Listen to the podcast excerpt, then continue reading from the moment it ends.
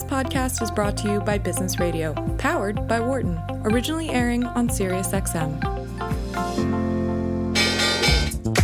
Welcome to our Behind the Markets podcast. I'm your host, Jeremy Schwartz. Alongside Wharton Finance Professor Jeremy Siegel, we tackle market trends every week on Wharton Business Radio, Sirius XM Channel 111. Our guest consists of experts like the world's leading authority on long-term economic growth, Bob Gordon. We will continue to see jobs created rather than destroyed. Nick Roussanov, expert on currency research. That's what you see for those safe haven currencies is hedging the FX risk is actually exposing you to more risk. Or even the head of the Digital India Foundation, Arvind Gupta. The reason that people are talking about India is massive digitization and financial inclusion that we have done over the last couple of years. Enjoy this week's show.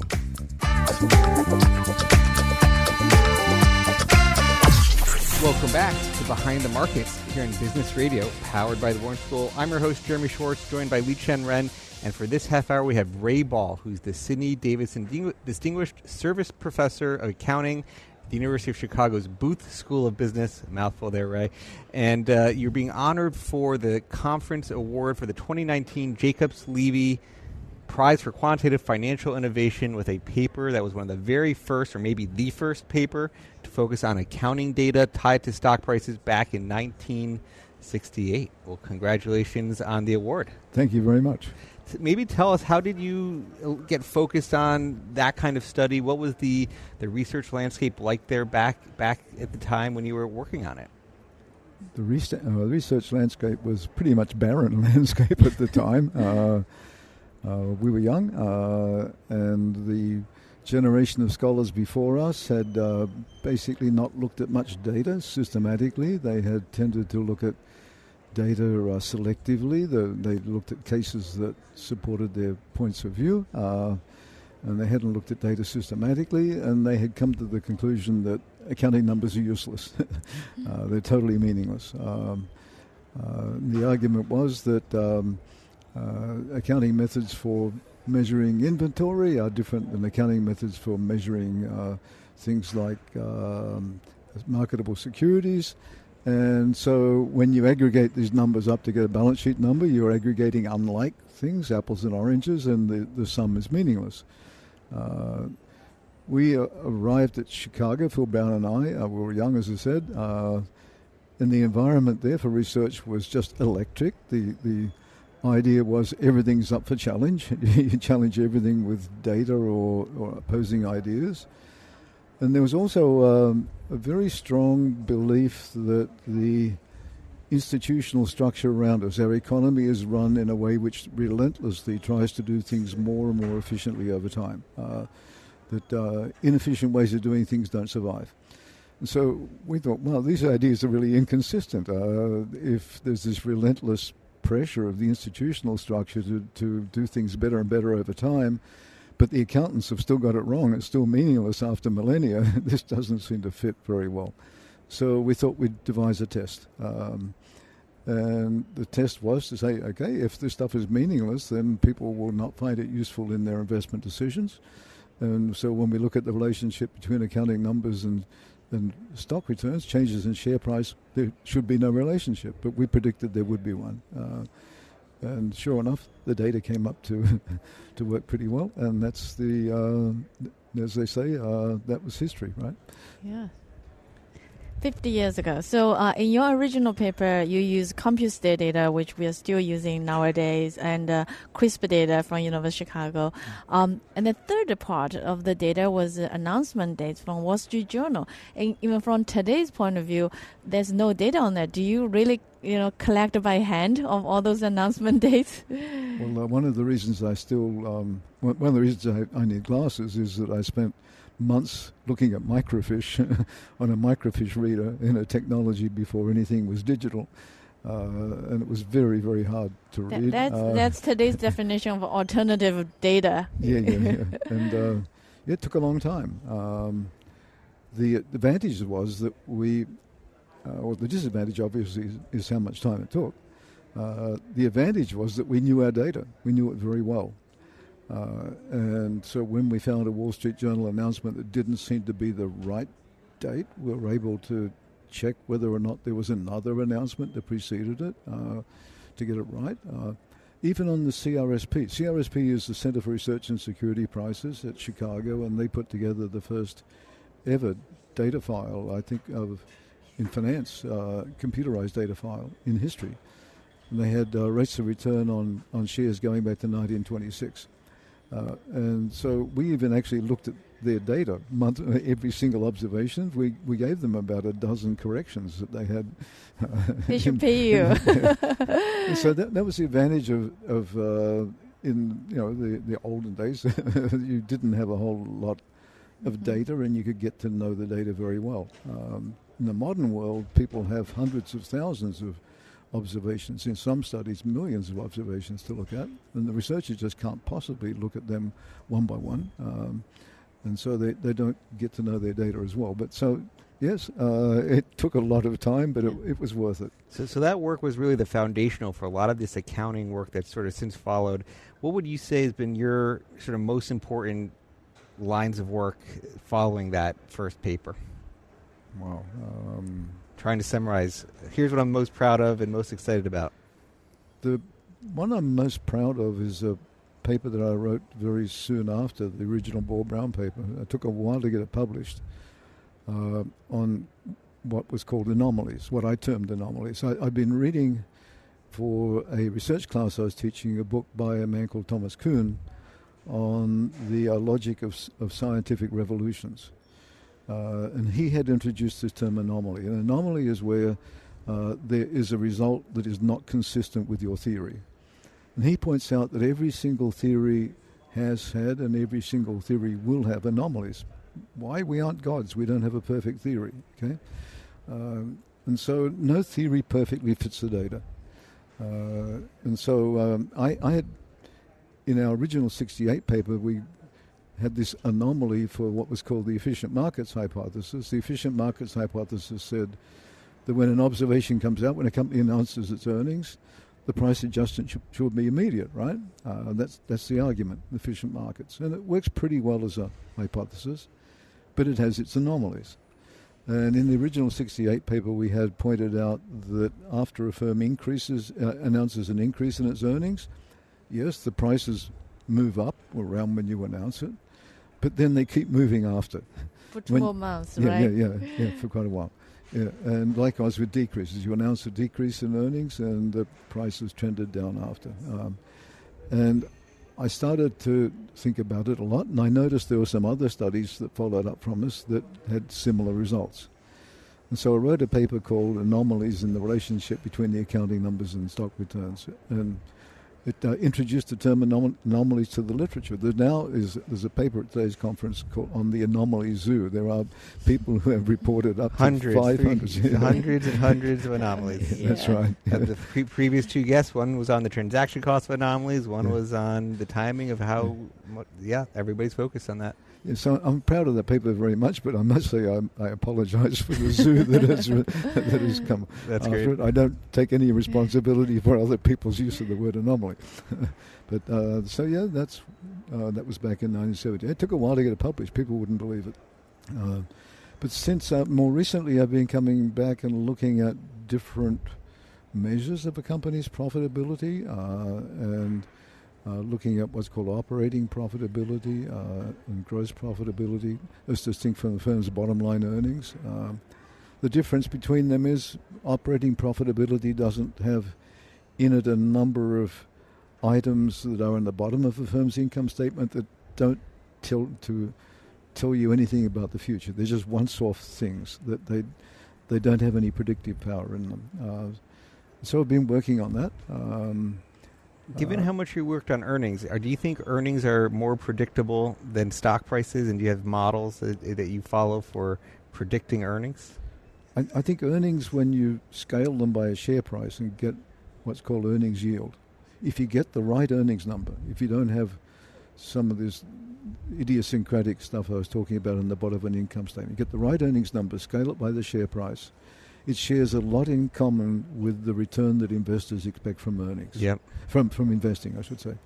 Uh, and yeah, I, that's that's th- something that I think the data show. That's still there, by the way. Our, results from 50 years ago, we published 50 years ago, are still in the data. They're still there. We're talking with Ray Ball, professor at the University of Chicago, winning an award f- of, for innovation in, in quant financial research here at the Jacobs Levy Center. That's something I've worked with Professor Siegel. He spent time at the University of Chicago. Right. He often talks about the earnings yield as the, his predictor for Right. the stock market's long-term real return. It says you you. take the 20 PE ratio on the S&P, you get a 5% earnings yield. Right. That's your basic for the whole economy. Now, uh, now it's interesting. I haven't talked with him. He thinks about the value sorting of the markets. I don't know about the you know predicting the individual stocks, but that's an interesting. Yeah, at the are we online? Yeah, Okay, yeah, um, it's it's obviously related. I mean, Yeah. this uh, uh, Shiller's work. Uh, he got the Nobel Prize for this on asset bubbles. Uh, takes that same sort of metric. He says, look, there are periods in which, if you take the average firm's earnings compared to its price, it tells you something about the economy as a whole. Uh, so Robert Shiller, Yep. his pioneering work was on that. Um, pe- people differ in whether they they think that uh, the market gets these things right or whether it gets them wrong. That's a secondary issue. But it turns out that the earnings number scaled by price is a quite important signal variable in the economy. Um, follow up on that, you also have a paper which talk about return earnings. Uh, is this actually? I, I wouldn't characterize more important, but can you also illustrate about you know maybe maybe like a returned earnings as a as an item uh, is probably better than uh, book, booked price. Yes, well, it, there's a very, very old um, view in practice, in investment practice, um, and among managers and among academics that the ratio of the book value of the equity of a firm, something on its balance sheet, which is the difference between the assets and liabilities of a company on a balance sheet, is the shareholders' equity in the company. So the book value of the equity compared to the market value of that same equity there's a long-standing view that that tells you something about whether the stock is mispriced or not. Um, the argument typically is that the book value has got some measure of fundamentals, what's really going on in the company, and the share market you know, gets it wrong. And if that ratio gets out of line a lot, the book value to market value, then that tells you whether the price is too high or too low. that's the Um, famous famous Fama French University of Chicago way Right. of doing value. Yep, absolutely. Price to book. Absolutely. And if you go back to Graham and Dodd, uh, the famous uh, uh, investors, um, uh, the people of whom Warren Buffett is a disciple, okay? Um, if you go back and read their books from the 20s and 30s, they they uh, say uh, no, they don't believe that book value is a measure of fundamentals. They think that's a big mistake, uh, and they say uh, to decide whether a firm is undervalued or not, what you should do is get some sort of average earnings numbers, an, earning num- an earnings number that that averages out idiosyncratic year-to-year effects. Some of those year-to-year effects are due to accounting issues that smooth out over time, but you know they're they're there in individual years, and some of the idiosyncratic things are just business things, like you have a good year or a bad year. Okay, uh, and so Graham and um, and Dodd. Uh, long ago said the ratio of book mar- to market doesn't tell you much. The ratio of some sort of normal earnings number to to um, market does. Okay, and so um, what we found is the results line up with that. Um, book to book values on a company's balance sheet have two major components. One is the amount of money that con- stockholders have contributed contributed to the firm, net of the amount that's been sent back to them by stock repurchases. So it's contributed capital. The other component is retained earnings. If a company makes some earnings and doesn't pay it out as dividends, the difference goes onto the balance sheet as retained earnings. It turns out that all of the ability of book to market to predict future stock returns is due to the retained earnings to market component. The ca- contributed capital component has no explanatory power whatsoever, none. Uh, and so it links to the original Ball Brown paper in a very interesting way, in the sense that what it says uh, is that the anomaly that we reported there, that is that changes in earnings predict stock returns, okay, really is what probably underpins the book to market results. That they're very structurally related things. Yeah, that's I. It is very interesting because really it relates back to your first uh, paper on, on this uh, along this uh, academic literature. Yeah. Yeah, so for me, it's been like a return trip. Uh, we, we, do, we, we, did a lot of stuff 50 years ago. Uh, then I wandered off and did some other things. Uh, and the past decade, I've come back to, to, revisiting the same um, issues. if I may ask uh, another question, which um, there's a famous paper by uh, Professor Jonathan Berk on the critique of the size premium or size anomaly, however you call it. I, I do want to understand a little bit the size premium, which has not uh, done well in the last, you know, uh, 15 to 10 years. Like, what's your general view uh, of the size premium? Is it uh, related to accounting statements, uh, or is it related to maybe more the macro uh, risk, systematic macro risk, which I, I know you also have researched very broadly? Right, right. I'm not too sure I can nail the size premium result. Um, the reason being that small stocks are so different than large stocks in many, many dimensions. Um, one of them is obviously as companies they're smaller, they're subject to different risks. Many of them are uh, have higher operating leverage in the in the sense that given the level of their fixed costs, they don't have as high a revenue, so they have they're more exposed to variation in their revenues because they're they're, they're smaller. Um, many of them don't have as greater an access to the capital markets, so they have more liquidity issues. Their shares in the market are less liquidly, liquidly traded. They have you know, larger spreads. Um, um, there's a whole bunch of literature on limited attention that says that small stocks are mispriced because they escape the attention of the average investor. There's so much stuff going on with small stocks. Uh, uh, I think it's going to take a while for people to sort out what's what's really involved. Mm-hmm. Um, but uh, I give the literature time; it'll get sorted out. I believe. I, I, believe you're going to present a little bit later today on you know there's all this questions in the in the in research anywhere. Does the things replicate? And i think you're working on up, updating 50 years later ball and brown's original work and replicating it in the us and across the world. Did your original work replicate after you published that? And how did the results change? Well rep- replication to start off with is a very very important property. It's probably the gold standard of scientific research. Do your results replicate? Um, it came to the attention of scholars worldwide um, by two two events. Um, one is there was a, a study uh, done of uh, sociology and psychology in which uh, 100 well-received papers were then farmed out to independent groups around the world to, to replicate. Uh, and I think it was 36 of the 100 replicated, and almost two thirds did not. Um, and there's a scientific standard that says, well, when you publish something, there has to be only a 5% chance or less that it's just due to chance. And so if their results in these studies were right, 95 out of the 100 should have replicated. And I think it was 36 that, that did. Um, and so that, that focused attention to what are the sources underlying that. By the way, the second event uh, was, as, it was in medical science.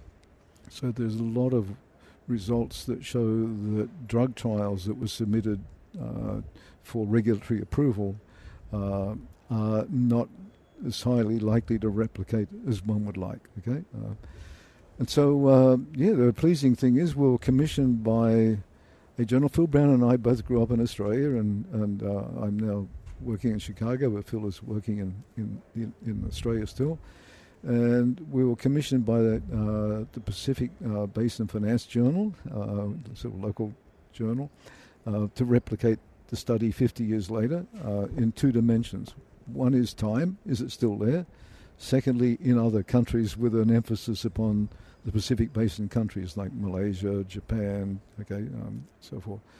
And uh, yeah, it was remarkable that the results really do replicate very, very well. I think the only major differences are that because uh, information processing costs are much lower, companies announce their earnings earlier than they used to. Um, uh, but uh, pretty much everything replicated very well. Um, so I'm going to ask you a question that after 50 years of research of anomalies, how do you, you know, invest yourself? So because people are, it's not an advice, but, you know, from your research, like how do you think about your own portfolios? Do you just buy Vanguard Beta, or do we try to outperform with, With some the of the factors? yes. Yes, I do eat my own cooking, right? Okay. yeah. Um, well, first of all, you might have realised from the fact that uh, it's 50 years since, or 51 years now since we published that paper, and maybe 53 years since we did the work, that I'm not young. and, and as you get uh, into retirement, get older, you have to become more conservative, right? You don't want to put your your investments at risk and so on. Uh, my wife and I uh, discuss at great length uh, what we're going to do in terms of our investments, and I've been persuaded quite for, for quite a while to actually be very conservative. and so, uh, the first thing is that we have a lot of money in debt, right, in, in fixed interest securities rather than, than Yeah. stocks. Secondly, um, uh, I'm, I'm so impressed by the way share markets work. There are these anomalies, I understand, but they work incredibly well. Uh, that the only time in which we invest in shares is when we have a personal reason to invest in that share. Um, and so our portfolio looks very, very conservative. yeah. I should say, however, for the last 14 years, I've been on the board of a mutual fund suite, the Harbor Funds. And so a lot of what I've learned from how the market operates has informed how they invest. Well, Ray, this has been a great conversation. Congrats again on your award. Thank you so much for joining us on the program today. Thank you very much. Thanks for listening to the Behind the Markets podcast. If you want to learn more about WisdomTree, visit wisdomtree.com. You can also follow me on Twitter at Jeremy D. Schwartz. I'd like to thank Patty Hall for producing our live program on SiriusXM channel 132 and our podcast producer Daniel Bruno. Join us next week for another edition of the show. For more insight from Business Radio, please visit businessradio.wharton.upenn.edu. Please note, I'm registered representative Foreside Fund Services. Professor Siegel is a senior advisor to Wisdom Tree. Our discussion is not tied to the offer of investment products, and the views of our guests are their own and not those of Wisdom Tree affiliates.